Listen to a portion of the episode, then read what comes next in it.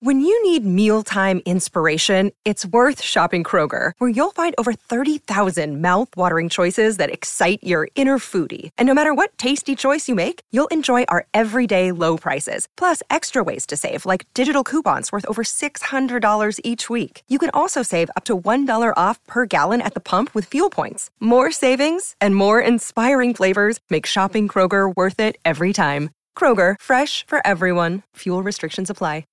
You're listening to the Rock and Roll Heaven podcast with LD and TJ. Can you dig that, baby?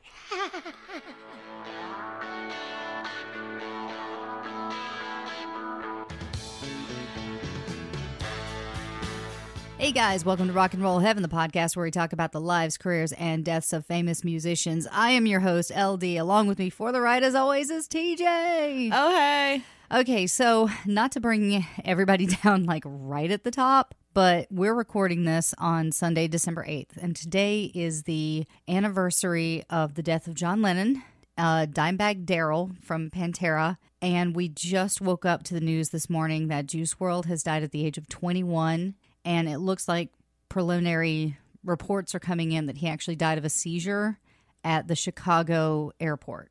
So So sad. He's so young. he's so young. 21. Jeez. Yeah. Yeah, it's really sad. So, uh, we will have an episode on Dimebag Darrell, and of course, we'll have one on Juice WRLD. So, and our our thoughts and our prayers are with his family and loved ones today. That's it was a really sad way of waking up, and and really interesting. Uh, I started getting into the beauty world over the last couple of months, and I guess I think I talked about like standing in line to get the conspiracy palette. So I just started following all these influencers on Twitter, and a lot of them were posting about Juice WRLD and how much they loved him and how much they cared about him. So you know, it's it's really sad, especially 21. I'm looking back and I'm like, that was 19 years ago for me, and so much has happened since I was 21, and so it's just it's way too young to be taken, and it's so sad.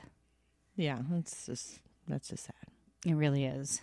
But uh, we're actually talking about something that we're I just mentioned before. Our our subject today is John Lennon, and we're recording this on the day of his assassination. It will it will this episode will come out on Wednesday, of course. You know, hi future everybody. But uh, as of today, we're recording this. We're actually recording it on the day. So there've been a lot of stuff on Twitter and uh, Facebook about what's his im- his impact that he's had so far. So I thought it would be appropriate to do an episode on Mr. John Lennon, and it's actually going to be a two parter. And I want to say this up top.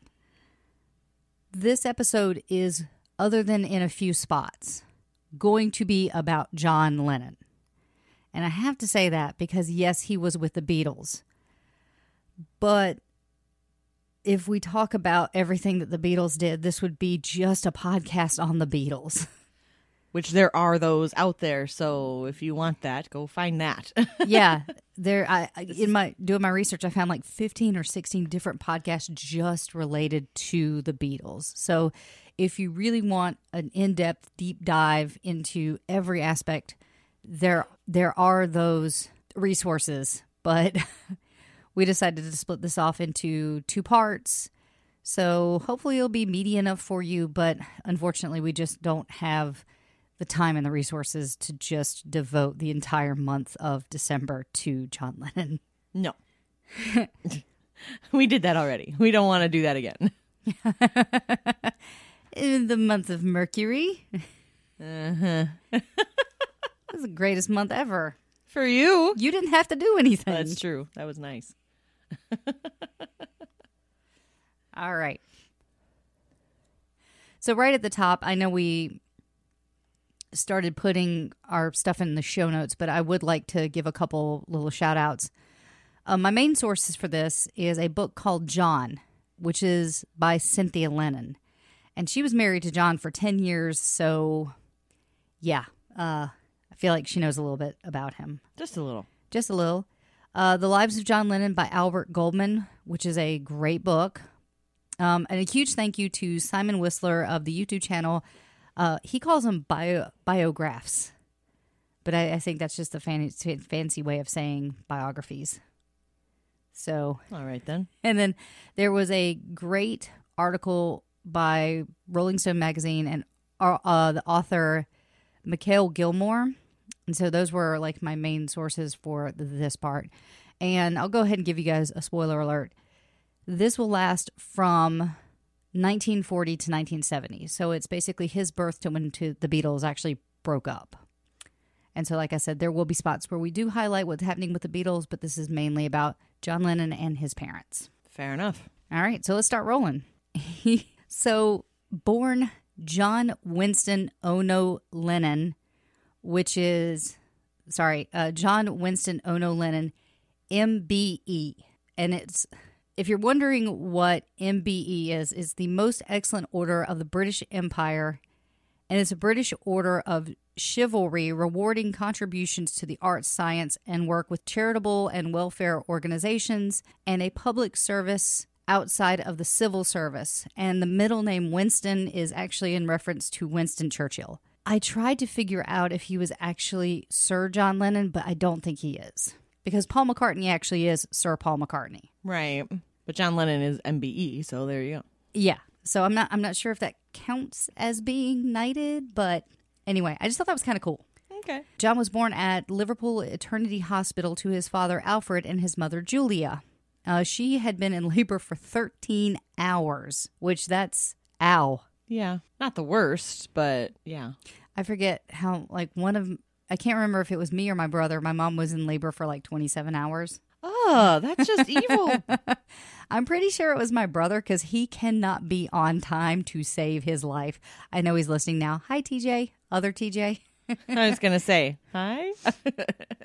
Yes, and for those who don't know, my brother's name is Travis Jenkins. He is uh, also a TJ. So, uh, what made his birth so incredible is that you have to remember at this point, he was born on October the 9th, 1940. London was actually in the heat of World War II and air raid sirens were going off. And his aunt Mimi said the night of, it was the night of the landmine raids. But he was born a healthy baby boy at seven and a half pounds. And I should say, on the day of his birth, his father was not present. Why for? He was a seaman. Oh, makes sense. Mm. Well, This is going to be a If they're in through wa- line to the story. if they're in war, though, Yeah, but this is going to be kind of indicative of his parental upbringing. okay then.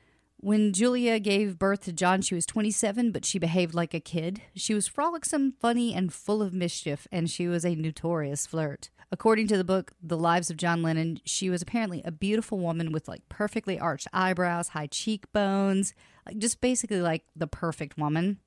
And she re- she received a lot of marriage offers, but no one could come between her and her favorite playmate, a young ship steward, Freddie or Alfred Lennon. People said that uh, Julia and Freddie were Fred Astaire and Ginger Rogers. But you like classic movies, so you understand that. Yeah, Kind of kind of. a good match, really attractive, good Yeah. chemistry, that kind of stuff. Yeah. The last Fred Astaire movie I watched kind of creeped me out. So What was it? funny face. With uh, Audrey, Hepburn. Yeah, and he was far too old for her in that movie, so it kind of creeped me out. Fair enough. but also, like, can't we use that phrase? Oh, it was a different time. Yeah, but it still just creeped me out. So you know. Um, so Julia was one of five Stanley sisters. There was Mimi, Betty, Annie or Anne, Julia, and Harriet, all born in the shadow of Liverpool's Anglican Cathedral. Julia Stanley was red haired, exuberant, musical, and headstrong, and she was only 14 when she started seeing a hotel bellboy, which was Alfred. So at the time, he was a hotel bellboy when they met, and that was much to her parents' chagrin. So, a little bit about his dad, Alfred Freddie Lennon, often called Alf by his family, was always joking that he never held a job for very long, preferring to visit Liverpool's many vaudevillian theaters and cinemas where he knew the usherettes by name. So he was kind of saucy. Fair enough. He was a saucy little man. At the Trocadero Club, a coveted cinema on Camden Road in in Liverpool, he first saw an auburn-haired girl with a brilliant smile and high cheekbones, Julia Stanley, and he saw her again in Sefton Park, where he had gone with a friend to meet some girls. Lennon, who dressed in a bowler hat with a cigarette holder in hand, saw this little waif sitting on a wrought iron bench. Julia, who I should mention was 14 years old at this point, You did mention already. I know I feel like I need to say it again. All right. said that his hat looked silly. To which, I mean, at this point he's 15, so Okay. so not not like a huge difference. But the way they make him sound, it sounds like he's like 30. Yeah. Sounds like he's a dog. Yeah. no, but he's not. He's two he's 15 year old. Alf replied that she looked lovely and sat down next to her. She asked him to take off the hat. He promptly threw it straight into the lake. There you go. That's love. So, despite only standing five foot two inches in heels, she often caught the gaze of men in the streets. Being attractive and full figured, she was always well dressed and even went to bed with makeup on so she could look beautiful when she woke up. So, So mildly vain. I'm only seeing problematic things because I feel like at 14, you shouldn't be wearing a ton of makeup. And who's going to see you right when you wake up? Yeah, but again, this is several years ago where actually she would be of that age where she would be starting to date and she would be, you know, close to a marriageable age. Yeah, fair enough. It was a different time. It was a different time. They spent their days together, walking around Liverpool and talking of what they would do in the future, opening up a shop, a pub, a cafe, or a club. On December 3rd, 1938, 11 years after they first met, she married Alf Lennon after she had proposed to him. Bold. You go, girl. They were married at the Bolton Street Registrar's office, although none of their family was present and she had not informed them of the wedding. She wrote cinema usherette as her, her occupation on the marriage certificate, even though she had never been one. They spent their honeymoon eating at Reece's restaurant in Clayton Square, which is where their son would celebrate his marriage to Cynthia Powell years later. And they went to the movies. She basically walked into Newcastle Road, which is where she lived, just like waving the marriage license in her family's face and saying, There, I married him. It was an act of defiance against her father, who threatened to disown her if she ever lived with a lover. On their wedding night, she stayed at her parents' house, and Lennon went back to his boarding house. And on the next day, he went to sea for three months on a ship bound for West Indies. Well, all right then. So, marriage, movie, ocean. The reason why I spent a little bit more time on John Lennon's parents is that you can actually see how what his parents went through defines him as an adult later on. There were articles where they referred to John Lennon's mother as his muse. And so I, I thought it was really important to talk about their relationships because he wasn't, his father wasn't present at the birth of John and he also just married her and then immediately left. So he's not present for like major events. Right. And that really did I feel like when I was doing my reading it seemed like it really affected John. So that's why I have so much about the parents. Okay. The Stanley family completely ignored her husband at first, believing him to be of no use to anyone and certainly not to our Julia. Her father demanded that Lennon present something concrete to show that he could financially support his daughter but Lennon signed on as a merchant navy steward on a ship bound for the Mediterranean. He returned after a few months after sea and was moved into the Stanley home. He auditioned for local theater managers as an entertainer, but he didn't have any kind of real success at it. And then He didn't have that it factor. he didn't. He didn't have that pizzazz. But Julia found out that she was pregnant. And uh, that was in January of 1940. But as the war had started, her husband continued to serve as a merchant seaman during World War II, sending money home regularly. But the payments stopped after Alf deserted in 1943. Ouch. Yeah. Well, because they don't pay deserters. No, no. You're lucky to keep your head. And that, I've always wondered this, just a sidebar, was during the heat of war, how did they tell if you're either a deserter or not dead? I mean, I don't know. Because it just seems so chaotic to me how they could keep, like, how they would know that someone had deserted, not like been shot in a building. Well, probably if they showed up alive somewhere. But either way, if you're dead, they're not going to pay you either. No, but you get a pension. Your Well, your yeah, your your wife gets a pension. Like your family has an in, like basically an insurance policy on you. I don't know. I mean, they have people that have to go through the battle fronts and like look for dog tags and stuff like that. Yeah, I guess so. But like if you bomb out a total building, like how do you I don't know. And I don't know. I don't know. If you guys know, please let us know. If there's someone out there that's like a war expert, please let me know because I would love to know some of the stuff in like the chaos of war. How do people keep tabs on other people? Uh, so we're gonna kind of flash forward to 1945, and John started attending the Dovedale Primary School in Liverpool starting that September. So This is the very like the the tail end of World War II. Huh. Here you go, TJ. Fun fact. In 1946, John's father attempted to take him to New Zealand but was intercepted by John's mother and returned to his Aunt Mimi and his Uncle George, where he remained with his aunt and his uncle, but his mother did visit him often. So his dad, it sounds like, almost tried to kidnap him. Possible. You don't know. I don't know. Tried to take him to New Zealand. There's there's like nothing in 1945 in New Zealand except for s- sheep. Like you don't even have like Maybe you wanted to take him on a vacation. yeah, but you don't even have like Taika Waititi or the Shire or Peter Jackson. It's just sheep. you can't see it, but I rolled my eyes at her. We really want to go to New Zealand. Like me and Will really want to go to New Zealand. I just don't know if I That could checks. be. I don't know if I could be on a plane for 22 hours. Uh, we're gonna do it when we go to Bali for our honeymoon. No, I'm good. There, I would. We're gonna we're gonna take a quick stop in Hong Kong probably to like get off a plane, but you know, I would rather be stuck in a locked room with John Landis and Phil Collins okay. that seems extreme. for that length of time. well, if it's battle royale, only one of us is getting out, and I have a feeling I know who it is. You can't see it, but I'm pointing to myself. uh, Lennon's childhood was unsettled with an absent father and a mother who simply couldn't handle motherhood. After complaints to Liverpool's social services by her eldest sister Mimi, uh, who was now at this point a Smith, so she was married, she handed over the care of her son to her sister. She later had one daughter after an affair with a Welsh soldier, but the baby was given up for adoption after pressure from her family. She then had two daughters, Julia and Jackie, with John Bobby Dykins. I don't think that's how I'm saying his name. I'm just going to commit to it.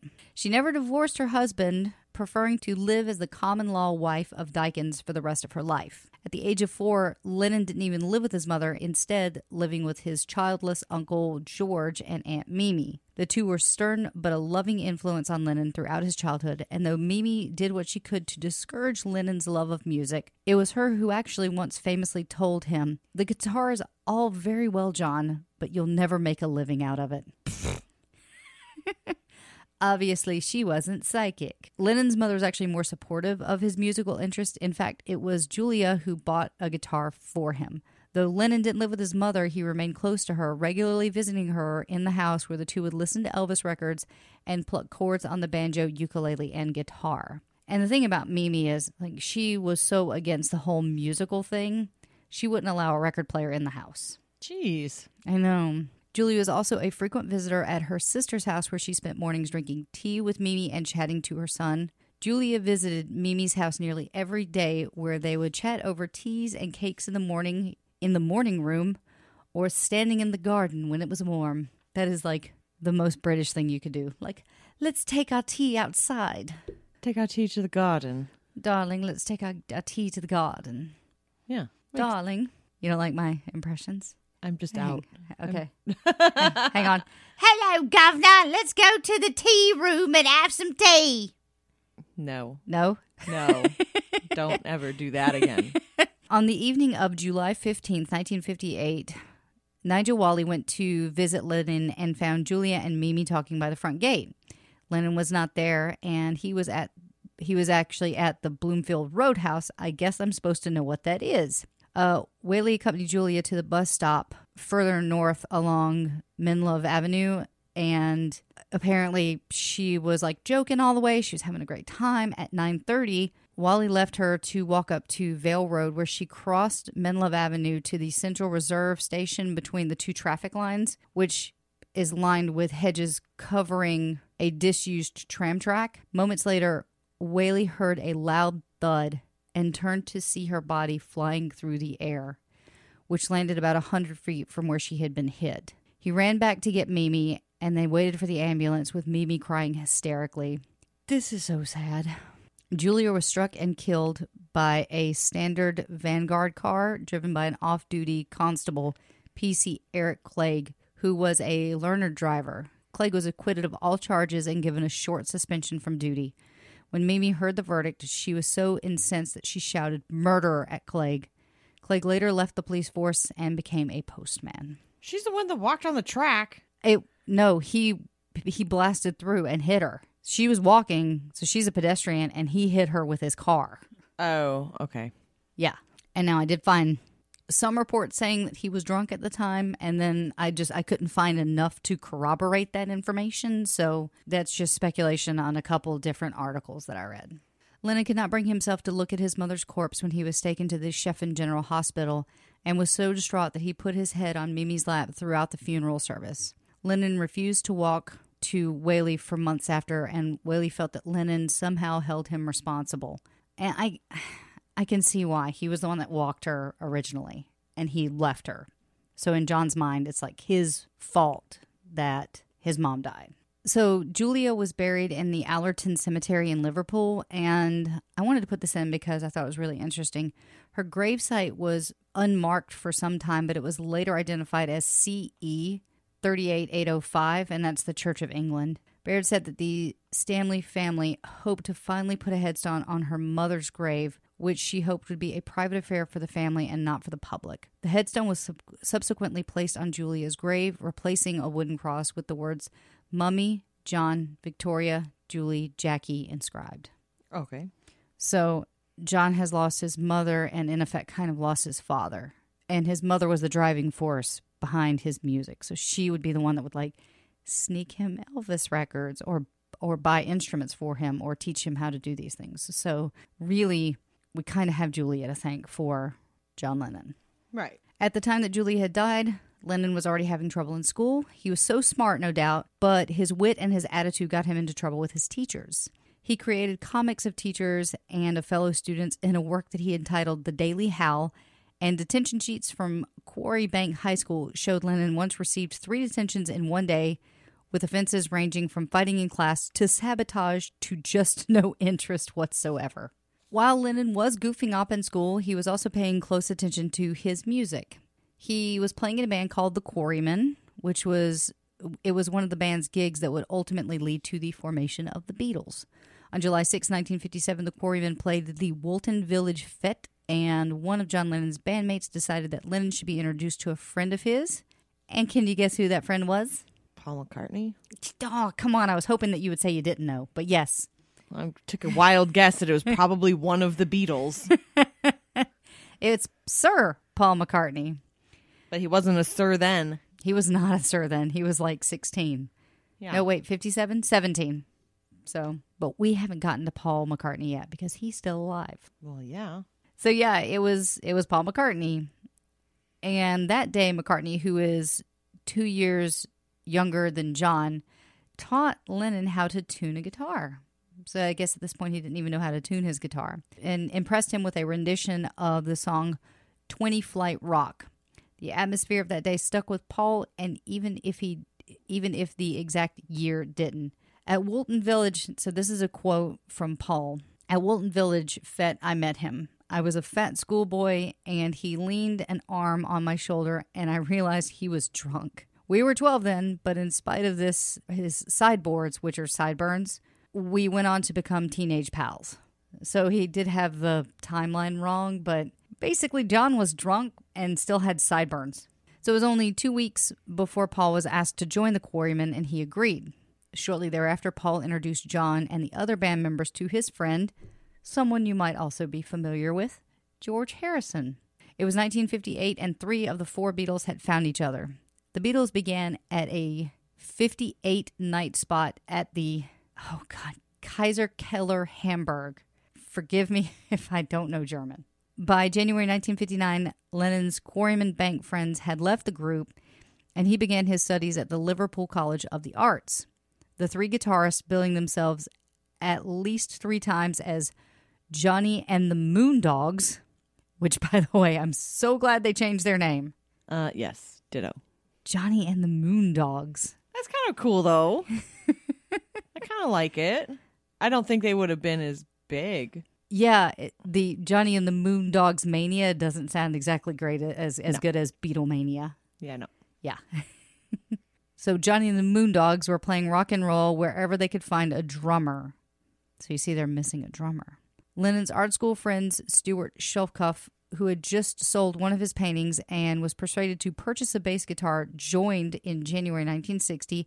And it was he who suggested changing the name to the Beatles as a tribute to Buddy Holly and the Crickets. And I should say at this point, they're spelling it B E A T A L S, like a drum beat. Ah ha ha ha ha. Well, did you ever see That's that thing you do? Yeah. You like I the know. the wonders? Yeah. Like I wonder what happened to the, The Oneders.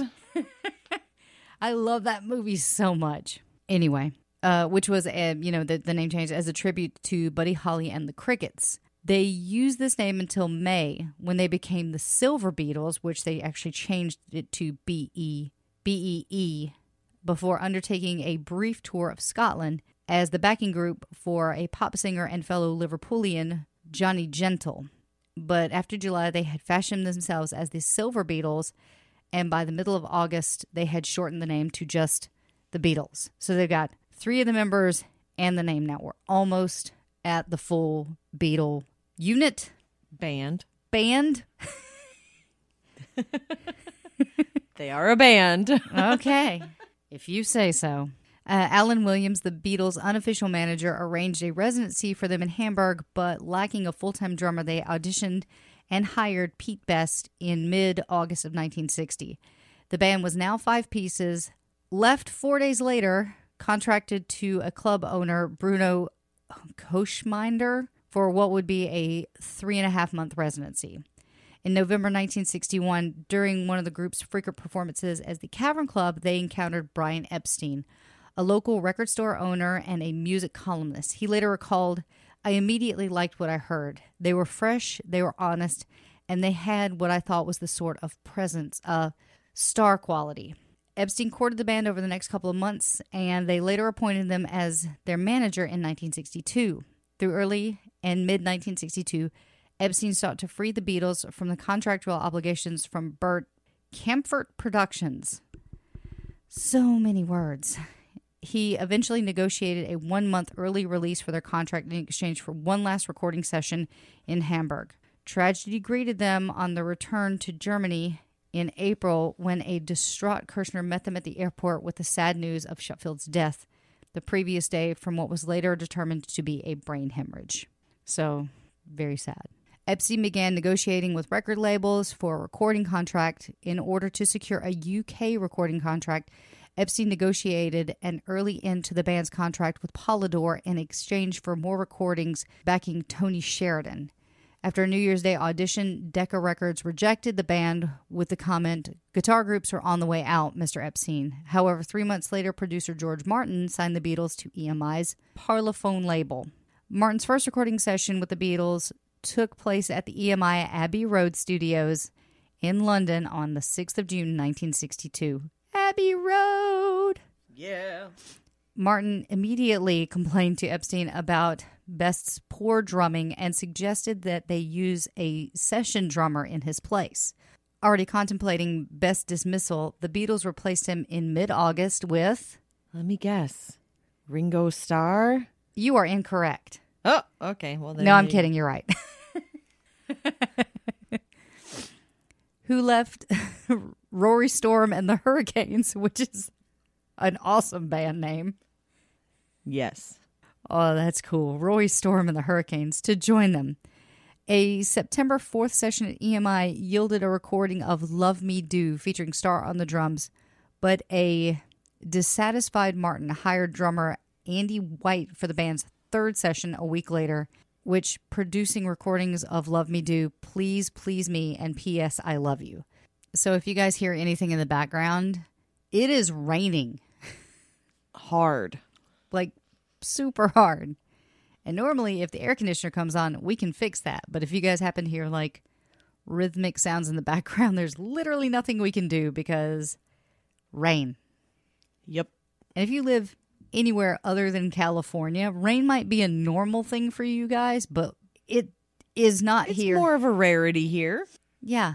It's the only California is the only state where I know that if it rains, people are like, I can't come to your party tonight. It's raining. Pretty much, yeah.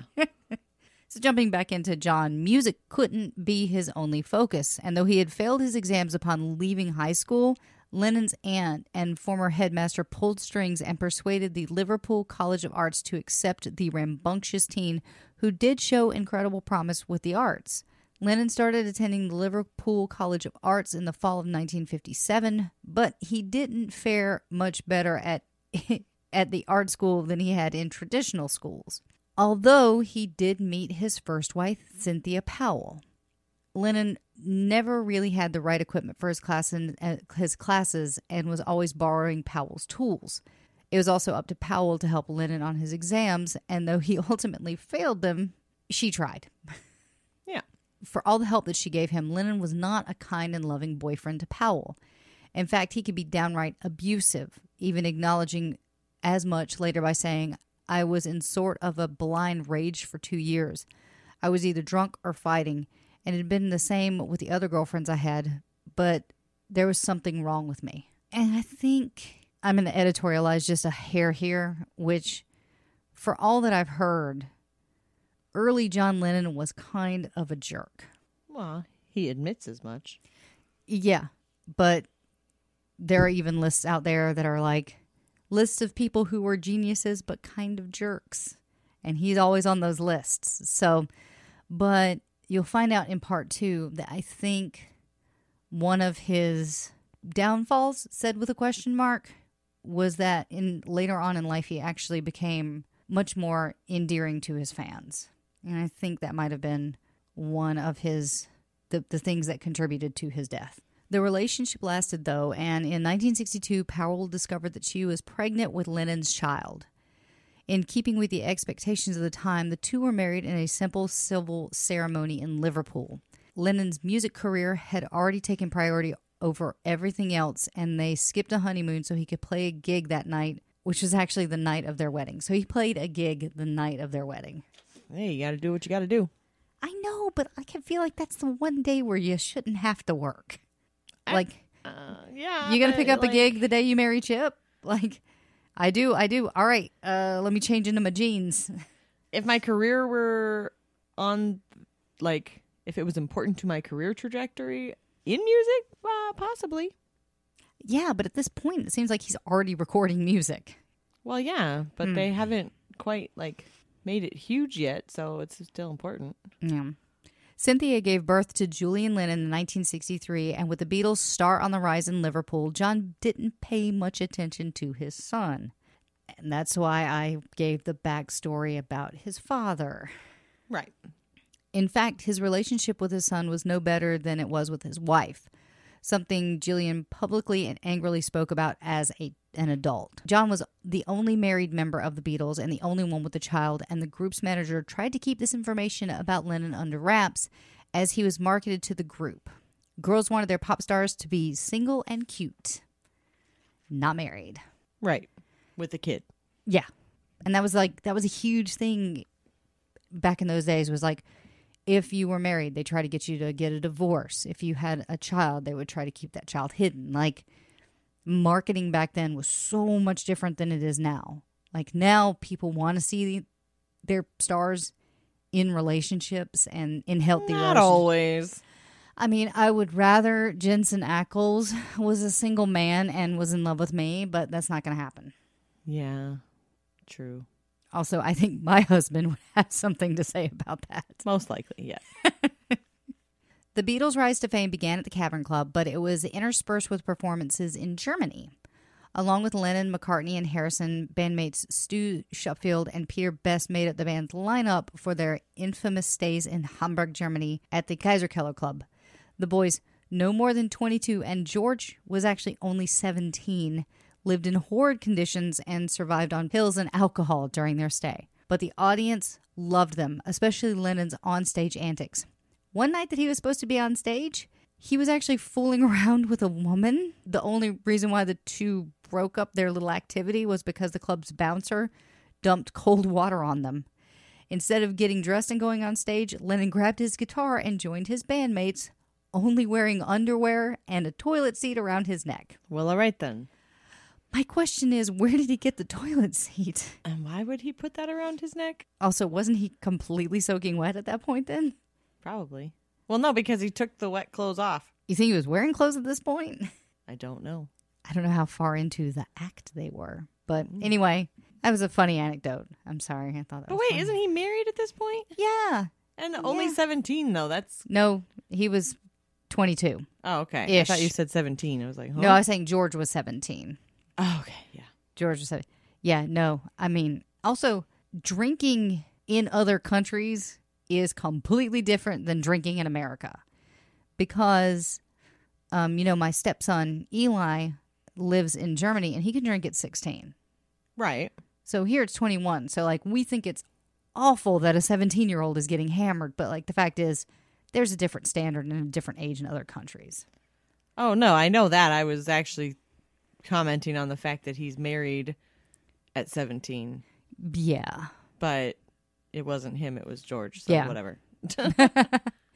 When the Beatles returned to Liverpool and resumed playing at the Cavern Club, they caught the attention of a young record store owner in the area. Familiar with the group from their visit to a store, Brian Epstein went to one of those performances and saw their potential. We talked about Brian a little bit and signed on as their manager. He got them a record contract and was by their side until his death in 1967. And please remember when I say this, it was a different time. Epstein was gay, and homosexuality was still illegal in England during the 1960s. Over the years, rumor had persisted that Lennon and Epstein had an affair, largely stemming from a vacation that they took together to Spain in 1963, mere weeks after his son was born. Lennon denied the rumor, saying, I was on holiday with Brian Epstein in Spain, and there were rumors that went around that he and I were having a love affair. Well, it was almost a love affair, but not quite. It was never consummated, but it was a pretty intense relationship. Yeah, it is crazy to look back and think, you know, th- there are still countries where you can be killed for being gay. oh, yeah. And that is so, so scary. Yeah. By early 1964, the Beatles were hitting the airwaves in America. And then on February 7th, 1964, their plane touched down at the newly renamed Kennedy Airport in New York City with crowds of teenagers greeting them, hanging over railings, screaming, and waving signs. We've seen footage of this. Right. This is the start of Beatlemania. And then, like, the footage of that is insane. Like, girls are fainting, screaming, catching each I mean, it is crazy. I don't know if we have an artist that's doing that now. No, I think, well, probably not. I mean, well, possibly I think in, some of the younger boy bands and whatnot, maybe, but I don't know. I actually think maybe K pop with like BTS. Oh, yeah, maybe. And then I think more recently for Americans, it was One Direction. So, but but in my it, when I was growing up, we didn't have that kind of like scream till you pass out person. Did you? I don't know. I mean, maybe like NSYNC and Backstreet Boys and all that, maybe. I guess the new kids I on the block. it's I think it's always like the boy bands. yeah, They get that kind of crazy stuff. yeah. I guess there's always like one in a generation because I do kind of remember like people freaking out over the new kids on the block, and I love new kids on the block, but I don't know if I would line up at an airport to like maybe look at them. My sister had the bed sheets. I had the really big button. You know, Yeah, the- she had that too. I re- mega button. Yeah. This is ridiculous. While they made their way through the crowds to speak to the press, Lennon treated American media to a dose of his classic wit. When a reporter asked why people love the Beatles so much, Lennon replied, If we knew, we'd form another group and be the managers. Hmm. so basically saying they'd make money off that. Yeah. Two days later, the lads from Liverpool made their first appearance on The Ed Sullivan Show. As the studio audience screamed, and 73 million Americans watched from home. 73 million Americans. That's like, in 1964, America- that's like all of America. I was gonna say, does America even have that many people? In 1964, I don't. Do they? How much of America was watching that? The entire country. That's the whole- the whole The enti- country. everybody, every single TV set. Basically. But whatever. So, but basically, TJ and her math wizardry just figured out that it was kind of comparable. The viewership of the Ed Sullivan show with the Beatles was kind of comparable with the finale of MASH as as as far as viewership goes. MASH did have a little bit more, but if you think about it in that kind of context, that viewership is incredibly high, and you don't pull those numbers anymore because of streaming services, DVRs, so many different channels, and and so at the time, I think there was only three channels that you could pick up in 1964. So that's that's still a staggering number. Yeah, so it's about two fifths of the population Oh, for both. that's a lot. That's that's a lot. I mean, you're not going to get that number today. There's nothing. Even the Super Bowl, I don't think pulls that number anymore. On the Ed Sullivan Show, they performed five songs, and during the show, each Beatles name appeared on the screen. Lennon's name had an addendum, though. It read, "Sorry, girls, he's married." And if you guys, if you haven't seen the movie That Thing You Do, watch it. It's super underrated. Tom Hanks is a gem. I love Ethan Embry. There's just so much good stuff, but they do mirror that event in the film where it cuts to Jimmy and it's like, sorry, girls, he's taken. So there are a lot of parallels between that thing you do and kind of the rise of the Beatles. So keeping Cynthia and Julian's existence wasn't quite possible for a man who was about to become one of the most recognizable people in the world. 1964 saw the release of both the movie and the album A Hard Day's Night, marking all four Beatles' foray into the film industry. Lennon would later appear in a satirical film called How I Won the War, not to be constrained by only two artistic mediums. Lennon also published a book entitled In His Own Write, which he later followed up with a volume entitled A Spaniard in the Works.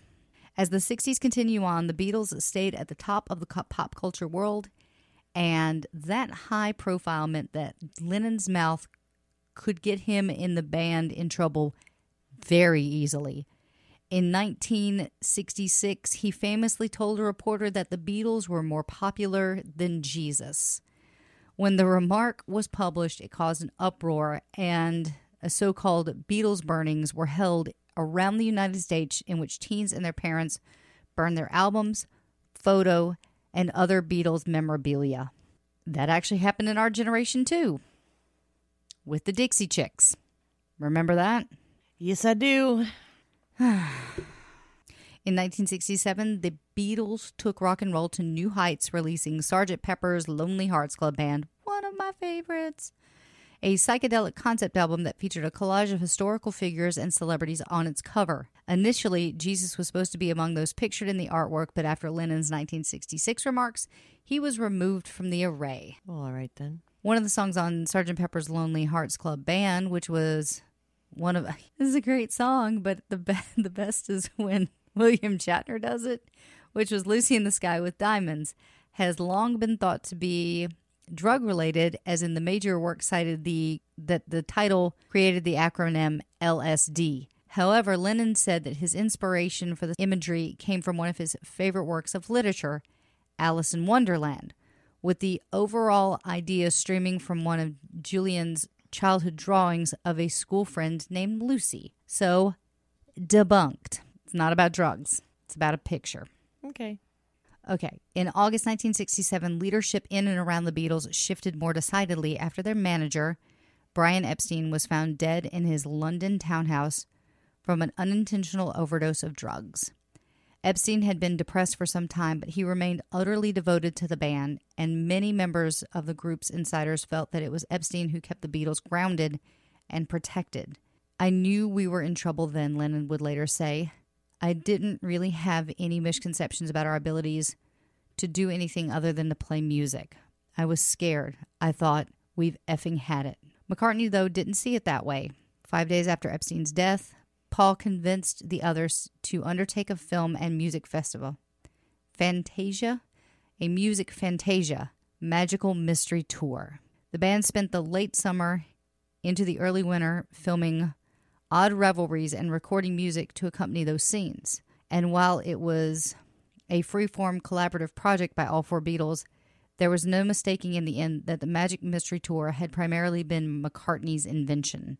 The film debuted on the BBC the day after Christmas 1967, and the next day it was savaged by critics. Blatant rubbish, wrote London's Daily Express. Lennon was reportedly somewhat pleased to see McCartney stumble for once, so you can kind of start seeing cracks. Okay. During this time period, Lennon had begun to move in an avant garde artistic circles, primarily due to his new relationship with Yoko Ono, everybody's favorite Beatle. Okay. He met Ono at one of her gallery shows, and at the time their meeting was considered solely of her handing him a card that said nothing but breathe. So literally, she just walked up to him and handed him like a business card that just said breathe. That was their first experience together. That's weird. uh, have you seen I literally know anything? she is. I know she is weird, but that's weird. That's yes. Sorry if you love Yoko Ono. She's kind of strange. Look, I'm kind of strange too. I'm not Yoko Ono strange, but I am kind of strange. Lennon was actually still married to Cynthia, and he and Ono began spending time together and even recording an album called Two Virgins that featured both of them standing fully nude on the cover. That's got to be scandalous back then. Ugh. Yeah.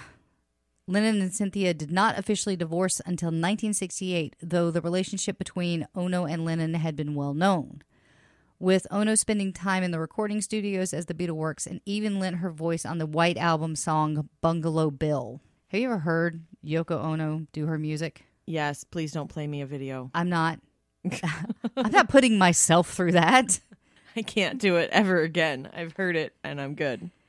There is that one video of her at like a train station Yeah, she's somewhere and just starts going, and it's like, no, stop, stop it. Nobody wants to hear that. the best part is if you mute the video and just read the comments, they are so funny. Like just the comment section of that is hilarious. So for years, New York accountant Allen Klein had been looking for an entree with the Beatles. Like he was looking for a way in.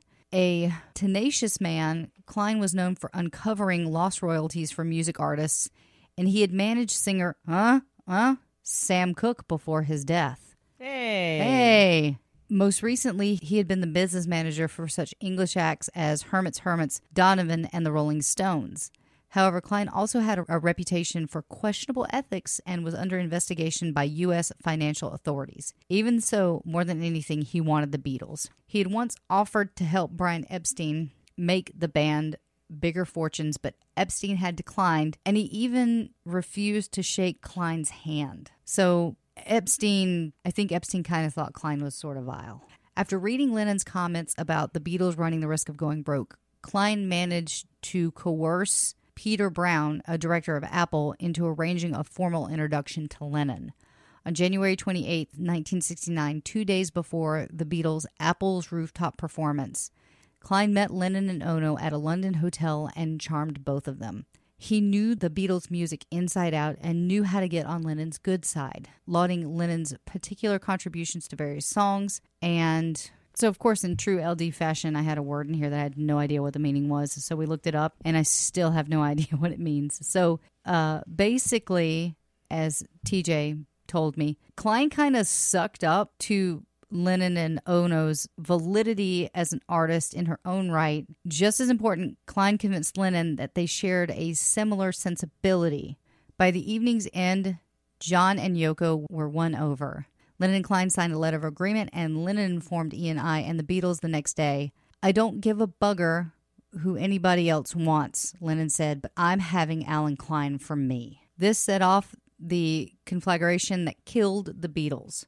McCartney still tried to advance Lee and John Eastman to represent the group's interest and arranged a meeting for all of the central players. But Allen Klein turned the encounter into a trap, baiting Lee Eastman, accusing him essentially of being a secretive Jew. Not my words. Eastman had abandoned the family surname Epstein years before, which is interesting because Brian was also Epstein and Lennon joined in. Finally, Eastman exploded in a fury, calling Klein a rodent. I wouldn't let Eastman near me, Lennon told Rolling Stone in 1970. I wouldn't let a effing animal like that near me who has a mind like that. The worse Klein behaved, and the more that Eastman tried to tear down his character, the more Lennon and Ono championed him as the Beatles' rescuer, and Harrison and Starr would soon agree. Because we were all from Liverpool, Harrison said in the mid 1990s, we favored people who were street people. Lee Eastman was more of a class conscious type of person, and as John was going with Klein, it made it much easier if we went with him too. Though Mick Jagger, who no longer trusted Klein at all, tried to dissuade the Beatles. Don't go near him, he wrote in a note to McCartney. It was no use. This disagreement came at the worst possible time for the Beatles, when everything was happening too fast. In a matter of months, the Beatles lost their chance to commandeer Brian Epstein's former management firm, NEMS, costing them a fortune. And more crucially, Lennon and McCartney lost the rights to Northern Songs, their music publisher. In the course of it all, McCartney married Linda Eastman on March 12, 1969, and Lennon and Ono married in on uh, March 20th. In addition, on the same day as McCartney's wedding, Harrison and his wife Patty were arrested for marijuana possession. Lennon and Ono had been arrested on a similar charge by the same police officer months before, and the disposition of that case affected Lennon's life for years. Klein had also been no benefit to any of the business debacles despite his assurance, and yet Lennon, Harrison, and Starr remained supportive of him. That sounds like a busy day. Yeah. I'm sure we'll get into it when we do an episode on George Harrison, but I think Patty Harrison ended up marrying, if I'm remembering right, ended up marrying Eric Clapton, and that's what the song Layla is about. This was essentially a battle between Lennon and McCartney. These men were fated to prevail, and neither of them could afford to lose. McCartney eventually succumbed, and though with a fine subterfuge, the Beatles signed their contract with Klein. McCartney refused to put his signature on the document. Neither Klein nor the others believed that this mattered. The Beatles had a majority rule understanding. But in that moment of dissonance, Paul McCartney pulled off the only brilliant maneuver that anybody accomplished during the Beatles' whole sorry endgame. By withholding his signature, McCartney would later convince the court he was no longer contractually bound to remain with the Beatles and had never been bound to Klein. So it was a smart move on his part. By this time, McCartney had lost his heart for apples. The company had resulted largely from his vision. In fact, he now hated the place and he stopped visiting the offices. When McCartney would try to reach Klein, the Beatles' nominal manager would sometimes refuse the call and tell him to call back on Monday, Klein told his receptionist. I mean, this guy just seems gross. Well, yeah, he wanted, he saw the dollar signs, wanted in, and then uh, didn't care. Yeah, but I mean, it's when you're in a relationship and it's a long term relationship and you've known this person for years and it's just like little things bug you and it just needles into you and then eventually something happens and it just splinters the whole relationship like you guys have knockdown drag out fights like you know what i'm talking about Yeah. I feel like this is what's happened with the Beatles is that they've been together for over a decade now. And just like you have four big personalities, four super creative people, and all of a sudden something steps in and just shatters the whole thing. I feel like that's what happened with the Beatles because you have them fighting for royalty rights. You have, you know, who wrote this song, who wrote what part, who gets what thing. And they had, it seems like they never really made that agreement. At least in my readings, it didn't. Each individual person is given the rights to that song. Yeah. So even though there was this like splinter happening between the groups, they actually got together long enough to do the Get Back sessions and they reconvened to make another album. At this point, I think they felt like the end was nigh because they wanted to make a final record worthy of their reputation. But the truth is, no matter their troubles, the Beatles still liked the music that they made together, even if they didn't like one another. They had already been recording intermittently since the January sessions and had produced The Ballad of John and Yoko with just Lennon and McCartney, so they could be in a room together, and Harrison's Old Brown Shoe with the full band. McCartney persuaded George Martin to return to the production helm and brought back Geoff Emerick under the assurance that the Beatles would work on their best behavior. Lennon had to delay his arrival at the sessions after wrecking his car that he and uh, Yoko and Julian and Kyoko were riding in. On July 1st, 1969, when Lennon arrived at Abbey Road, He had a bed installed on the studio floor so his wife could rest and offer commentary. How ridiculous is that? Pretty ridiculous. So I'm not sure if they were scared of her or not, but none of the other Beatles dared protest. The three of them were just a little bit scared of him, recalled EMI engineer Phil McDonald. John was a powerful figure, especially with Yoko, a double strength. There were still disagreements, including Lennon barging into McCartney's house one day when Paul had missed a session and shouting in rage, breaking a painting that he had given McCartney. At another point, John wanted his and Paul's songs relegated to the separate sides of the vinyl albums. In the end, a compromise was reached. Most of the standalone songs on one side and the suite known as The Huge on the other. Just as important, Harrison finally enjoyed some long overdue prominence with his contributions, Something, and Here Comes the Sun. Uh, they were recognized as some of the best work that the Beatles had done during the summer of 1969. The resulting album, Abbey Road, provided a sweeping display of the band's mature strengths and perspective on its history. Whether the Beatles intended it that way or not, Lennon would later renounce Abbey Road as something slick that McCartney fashioned to preserve the myth. But Lennon had a habit of not appreciating anybody's depth but his own.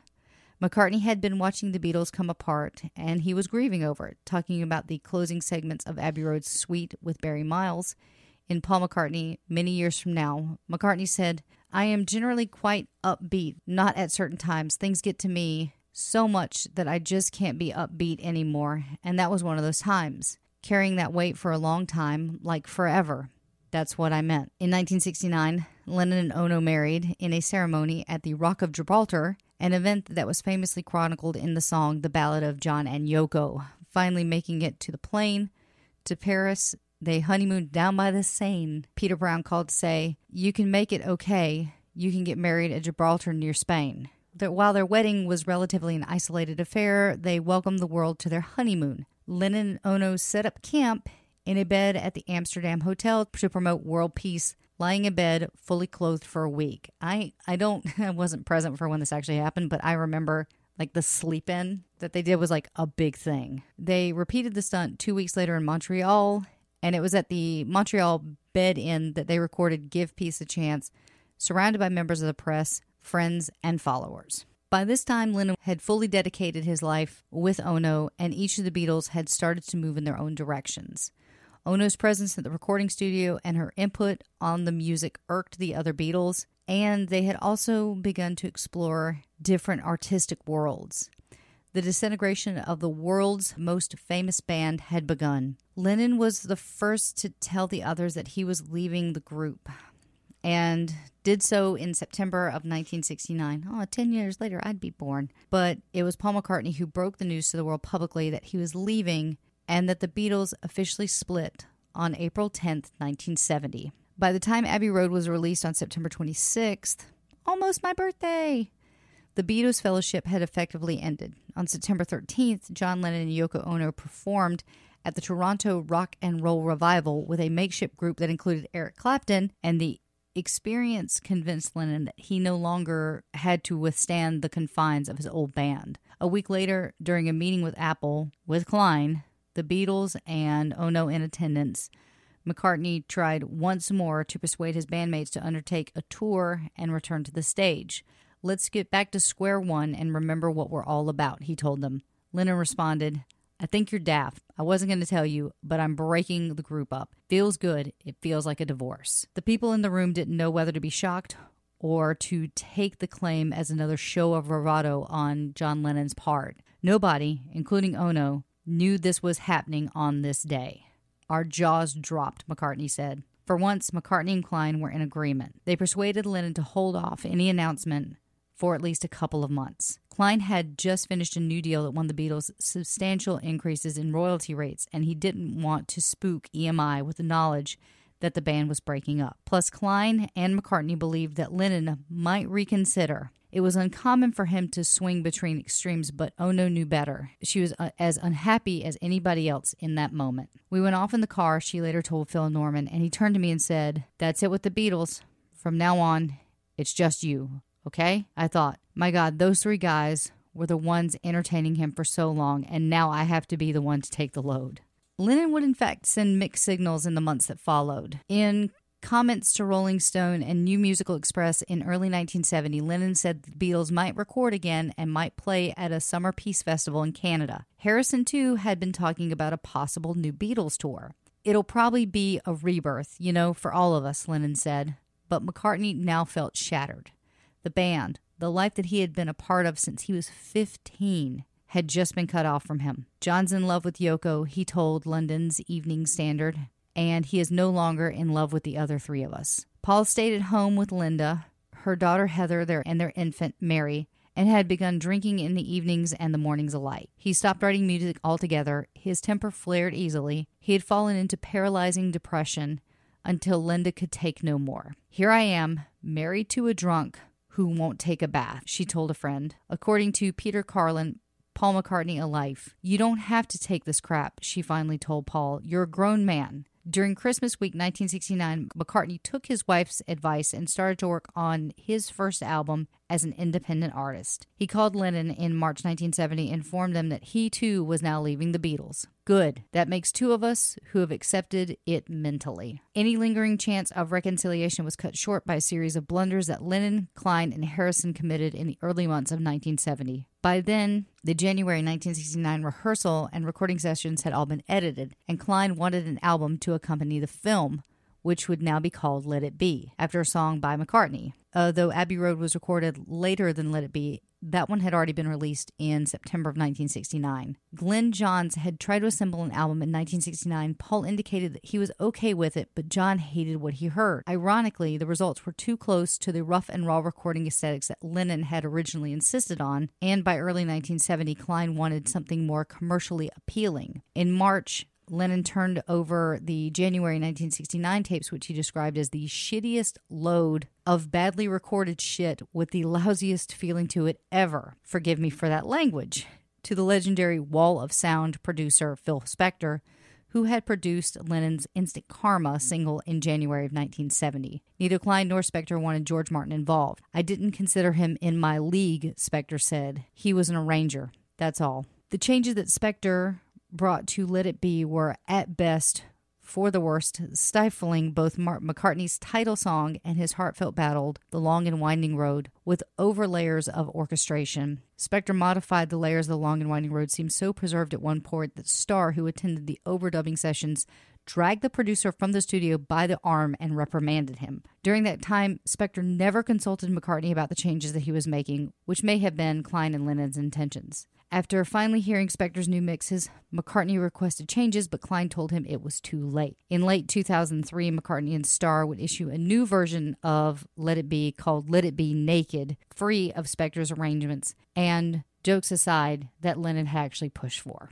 The final affront came when Klein, Harrison, and Lennon determined that McCartney couldn't release his debut solo album on April 17th as originally planned but had to push back the date to June the 4th to allow room for Let It Be, which was now set for April 24th. When Lennon and Harrison sent Starr as an emissary to McCartney's home to deliver the letter to that effect, McCartney reacted with uncharacteristic vehemence. Just as the argument might have turned physical, he tossed Ringo from his house. When Starr returned, he felt bad for what he was doing to Paul and asked that he let McCartney keep his album's original release date. Harrison and Lennon consented, pushing Let It Be back to May, but they resented McCartney. The feeling had turned mutual. They were all talking about peace and love, McCartney told a newspaper at the time, but we weren't feeling peaceful at all. None of them, though nothing anticipated what McCartney ended up doing. I just couldn't let John control the situation, he later said in, in April when Paul released his first solo work. McCartney also issued a self interview in which he made some very interesting statements, I should say. Question Do you miss the Beatles? Answer No. Question Are you planning a new album or single with the Beatles? Answer No. All right, then. Just done. And you got to think when two people break up, it can be messy. Can you imagine four or six people just all breaking up at once? Like, because that's what a band is it's a marriage it's a contract, literally. Yeah. yeah. And then one person's doing something that you hate, and the other person's doing something stupid, and this other person's putting out press release. Like, that's got to be a nightmare. Long before John told the world the dream is over, Paul had already delivered the news. Lennon took his partner's statement as an unacceptable usurpation. I wanted to do it, and I should have done it. Lennon said, Man, the cojones on this guy. I was a. Well, he thinks he's in charge. Yeah, but that's the thing, is like nobody was in charge.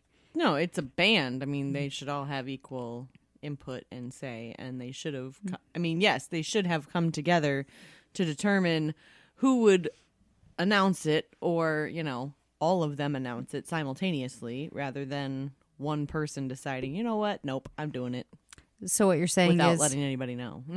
So what you're saying is they should have come together right now no, over me. No, no. So one of the biggest issues that John had with Lennon making the statement was that he thought that Paul was using it to sell records. Mm. So kind of like with today's climate is like create controversy to bring attention to something. And so saying like the biggest band in the world is breaking up, but Paul's got an album coming out It's kind of th- sort Right. of the, the same kind of thing that we deal with today. Right. Like but his resentment was actually deeper than that.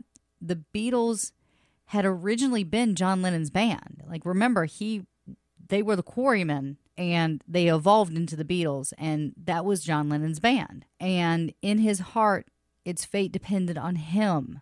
I started the band, I disbanded. It was simple as that, he said. Lennon, it seemed, was upset that it was McCartney who was being seen as the one leaving and not the other way around. I think it was just straightforward jealousy, Paul told Barry Miles. At this time, McCartney told newspaper Ringo left first, then George, then John. I was the last to leave. It wasn't me. So there are a lot of different, like, stories about who left when. The end of the Beatles, however, had only entered into a new and strange phase that would go on for years. Don't worry, I don't cover that in detail. McCartney wanted out of Apple altogether. He didn't want Allen Klein to have anything to say about his music or to share in his profits. But when he called Harrison seeking consent to be released from his arrangement, George said, You stay on the effing label. Hare Krishna. McCartney wrote Lennon long letters begging to leave the Beatles organization, but Lennon fired back with only one or two line non-committal replies. McCartney threatened to sue, and Klein laughed at him. On December 31st, 1970, McCartney sued to dissolve the Beatles. Klein later admitted that he was completely caught off guard. The other three Beatles were unified in their response to the court. There was no need to end the group. Things weren't that bad. They could still make music together. The only problem was Paul and his domineering ways. The judge decided that McCartney's request for dissolution was proper and consigned the Beatles' considerable earnings to receivership upon varying details of the separation. The divorce that Lennon wanted could be worked out. So basically, the court agreed, like, we'll break you guys up and we will figure out what money goes to who. So there was a case there. In 1973, the remaining Beatles contracts with Klein ended and they did not renew it. They had grown tired of him. Good. Soon, Harrison, Lennon, and Starr would sue their former manager. Lennon admitted to an interviewer that McCartney perhaps had been right all along about Klein, and in a separate Apple related matter, Klein would be sentenced to two months in a U.S. prison for fraud. When the Klein debacle was over, Harrison said that he wouldn't mind reforming the Beatles. When the time came for the Beatles together to sign the final dissolution of the old partnership, Lennon refused to appear. He was worried that the other Beatles would end up with more money than he would, and somebody close to him at the time said that he panicked because this meant that the Beatles were truly over with. Maybe he never really meant to disband the group after all. Certainly, though, it had been his rage that had destroyed the band. In the same meeting where he was saying that he was leaving the Beatles, Lennon also vented years worth of self doubt and discontent and placed it all at McCartney's feet. Paul, he felt, always had eclipsed him, taking more time to realize the sound that he wanted in the studio, winning more approval from George Martin. Plus, Paul had simply written too damn much, by John's estimation. By the time they got to the Magical Mystery Tour sessions, Lennon said, You already have five or six songs or so. I think I can't keep up with that. So I didn't bother. You know, and I thought, I don't really care whether or not I was or on it or not. I convinced myself that it didn't matter. And so for a period of time, you didn't invite me to be on an album personally if you three didn't say, write some more songs, because we like your work. I wasn't going to fight, but Lennon added, There's no point in turning them out because I didn't have the energy to turn them out and get them on an album as well. I think that happened a lot because I think about how much Freddie wrote for Queen. Right. And it was, they, they all wrote for Queen. All four of them contributed to albums. And in fact, if you watch Bohemian Rhapsody, there's a great part where they're like fighting to get on an album. And I don't think John had it in him to fight Paul to get his songs on the album because Paul was like this massive songwriter. And when it came down to it, John just didn't have the energy to fight to get his stuff on the album. Right. It was a remarkable confession.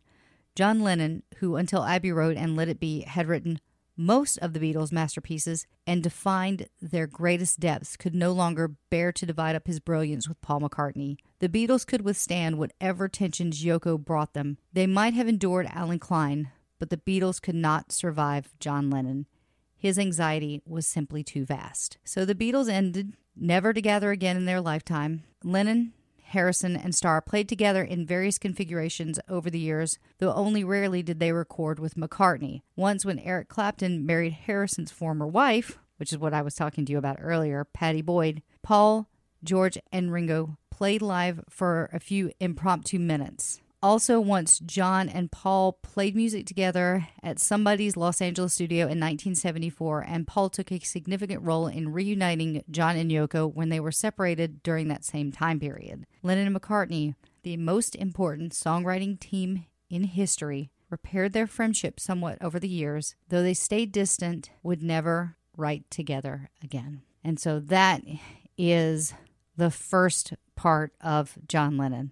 Very nice. I know it's a lot. It's a lot of business, and I know I didn't really focus on any particular songs, you know, but the Beatles put out so much music, so many albums, so m- and it's all amazing. I mean, I I could legit name 50 Beatles songs right now. Meh. if you guys can't tell, TJ gives n- no flying fritters about the Beatles, True story. which is why I will be doing Harrison as well. Yep. But uh, but yeah, I mean, it's really interesting to see kind of the rise and the fall and what they had to deal with as a group and work together on these dynamics. You're dealing with four insanely talented. Okay, you're dealing with three insanely talented people, and then Ringo Starr. And Oh, that's mean. well, you've heard the quote from John Lennon that said, "Do you guys think that Ringo Starr is the best drummer in the world?" And John Lennon famously said, "He's not even the most famous drummer in the Beatles." oh, there you go. But yeah, I mean, they they were a dynamic group. They pumped out so much stuff, and it really shook the world when they broke up. So even though you're not a fan, you have to appreciate what I they do. brought. I do. I appreciate what they brought to the table. I appreciate, you know, that people really like them and were upset when they broke up, but uh I was not one of those people. Now, I will say, and I know for a fact that you probably haven't seen this movie yet. There's a great movie that just came out called Yesterday, and the whole premise of the movie is that this guy gets into a biking accident at the moment of a worldwide electrical event. And when everything reboots, the Beatles don't exist. Yeah, And and, he gets famous using Beatles songs, like covering Beatles songs. Yeah, but yeah, I've seen the previews for it. uh, I watched it from the second time last Sunday. It's just so good. It is so it's so much fun. It's a Richard Curtis movie, and he did uh, About Time and Love Actually. So of course I love it. but you know, if you are a Beatles fan, check that movie out. It's totally worth it. It's like this cute little just you. It looked like a cute movie. Like, great. I was interested in it, except for the fact that I would have to sit through a lot of Beatles songs, and I don't want to do that. So it's it's very interesting that you say that because it's a new twist on the idea of the Beatles songs. What do you mean? Um so it's him, it's not the Beatles doing the music, it's him doing the Beatles music. So he puts his own artistic flair on it. And there's a great point in it where he's recording Hey Jude and Ed Sheeran comes in and is like, "Why don't you change it to Hey Dude because then you open it up to a bigger audience and it's just hilarious. Oh my god. Um yeah, but that's the thing is that it's not even that I don't care for the sound of the Beatles cuz I I mean I don't, but also I just really don't like some of the music. And I know people are going to be upset with me. Whatever, it's my tastes and leave me alone. Uh but I don't know. I'm not gonna I'm not gonna sit here and act like I'm the biggest Beatle fan in the world. And I can totally get where you come from. Like there are just some things that hit you as a person through music and things that move you. You know, but I would say universally the Beatles are loved. Well, And yes, I'm not I- saying I'm not saying you're wrong. I'm I'm just saying like collectively people do love the Beatles. Yeah, I know. And I generally don't voice my opinion about them because I know that uh, it is not popular. However, yeah, whatever. like it it's to a point where there are certain songs that I hear and they make me angry. Like it is a visceral reaction within my body and it makes me angry. And I can't help it. It's just how I feel when I hear that those songs. Fair enough. I mean, when I die, there is a song by the Beatles that I want played at my funeral, which is In My Life, which I think is a gorgeous song. Another one of my favorite songs by them is I've Just Seen a Face. Like, love that. I don't even know that song. Oh, it's great. It's I'm I'm good. and there's another movie called Across the Universe. If you want to explore that one, that's really cool. That stars Evan Rachel Wood, and she is brilliant. And they kind of, it doesn't have anything to do with the Beatles. They just make it into a jukebox musical. But that one is brilliant. I love that film. And I think it came out too early. I think if it came out now, it would be hailed as like a, a massive classic. But I think if you haven't seen Across the Universe, it is really good. Pass. Well, fair enough. But uh but yeah, so that's our episode on John Lennon. I know this was uh kind of long-winded and there was a lot of technical stuff. So thanks for hanging in with us. I will continue to listen to Come Together by either Aerosmith or Gary Clark Jr. Fair enough. Does that work? That that's a good compromise. Okay. We can compromise on that. Okay. So, like I said, thank you guys for checking us out. We'll be back next week with part two of John Lennon. Um, if you love us and want to give us money, we'll take it. You can do that at patreon.com backslash rock and roll heaven. You can find us on all our socials. Uh, Twitter is at rock and roll LT. Our Facebook is Rock and Roll Heaven Pod. Instagram, Rock and Roll Heaven LT. Still not saying our website. And you can email us at rockandrollheavenlt at gmail.com. If I said those too fast, you can check those out in the show notes. And again, have a great week, guys. We'll catch you next week. Well, TJ, usually I end this on a question, but I don't really have a question. I don't really have an answer. Okay, good. All right. All right. All right. Bye. There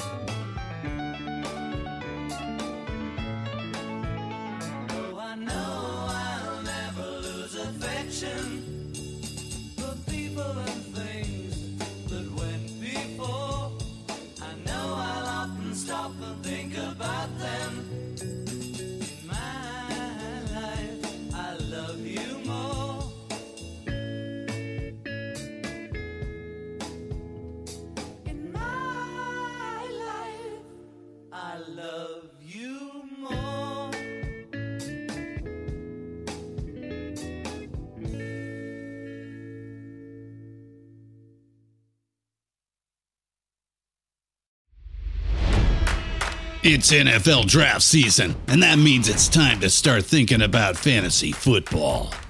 FantasyPoints.com features industry leading experts and prognosticators using proprietary hand charted data to help you score more fantasy points. FantasyPoints.com is the place to go for whatever kind of fantasy football you play. Whether you play fantasy football, daily fantasy sports, or do a little bit of everything, Fantasy Points has the meticulously researched content to guide you to victory. And why wait for the fall? Fantasy Points also covers the new spring football league, the UFL. Join the guru, John Hansen, Scott Barrett, Joe Dolan, and other massive names in the fantasy football universe with an exclusive offer. Use code Pantheon for 15% off any fantasy points package, including the all in package, with access to every article, tool, and data nugget that Fantasy Points has to offer. That's fantasypoints.com and code Pantheon for 15% off at Fantasy Points. Fantasypoints.com, code Pantheon. Score more fantasy points.